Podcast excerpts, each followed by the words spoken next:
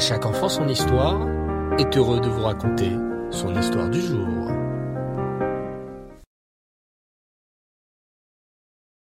Pendant Soukot, deux chassidim Lubavitch sonnèrent chez Monsieur Silverman.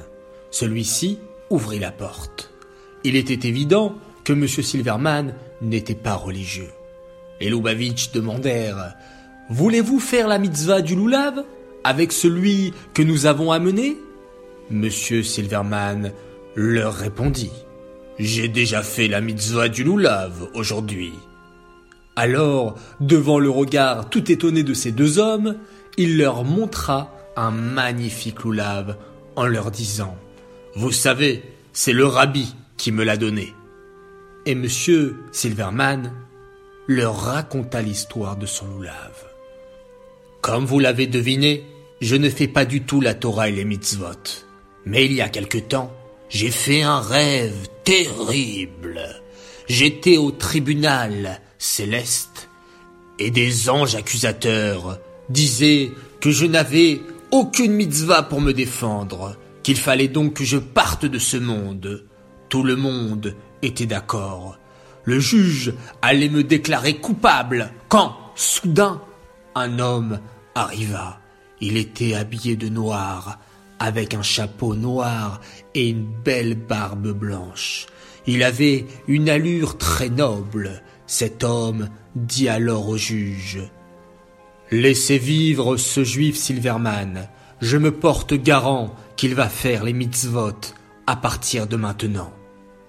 Puis, il se tourna vers moi et me dit Vous êtes d'accord? Je répondis Oui, oui, bien sûr. Le juge décida donc de me laisser vivre. Je me réveillai quel drôle de rêve. Monsieur Silverman continua son histoire. Le matin, je me levai et j'allais acheter mon journal. Je l'ouvris et soudain, j'eus un choc. Devant moi, sur la page du journal, il y avait la photo de l'homme à la belle barbe blanche qui m'avait sauvé la vie dans mon rêve je lus que le nom de ce grand personnage était Rabbi Menachem Mendel Schneerson, le rabbi de Lubavitch. Je décidai donc d'aller voir tout de suite ce rabbi. J'allai voir le secrétaire du rabbi et je lui racontai mon rêve. Le secrétaire me répondit que les rêves, souvent, n'avaient pas de sens. Il me conseilla cependant de me tenir près de la porte du bureau du rabbi. Si celui-ci ne faisait aucun signe de la main en sortant de son bureau, c'est que je pouvais oublier mon rêve. J'attendis, puis la porte s'ouvrit et le rabbi sortit. Quand il me vit, il s'arrêta et me fit entrer dans le bureau. Là, il me dit Tu te rappelles ce que j'ai fait pour toi dans ton rêve et tu te rappelles ta promesse. Voici la première mitzvah que tu vas faire.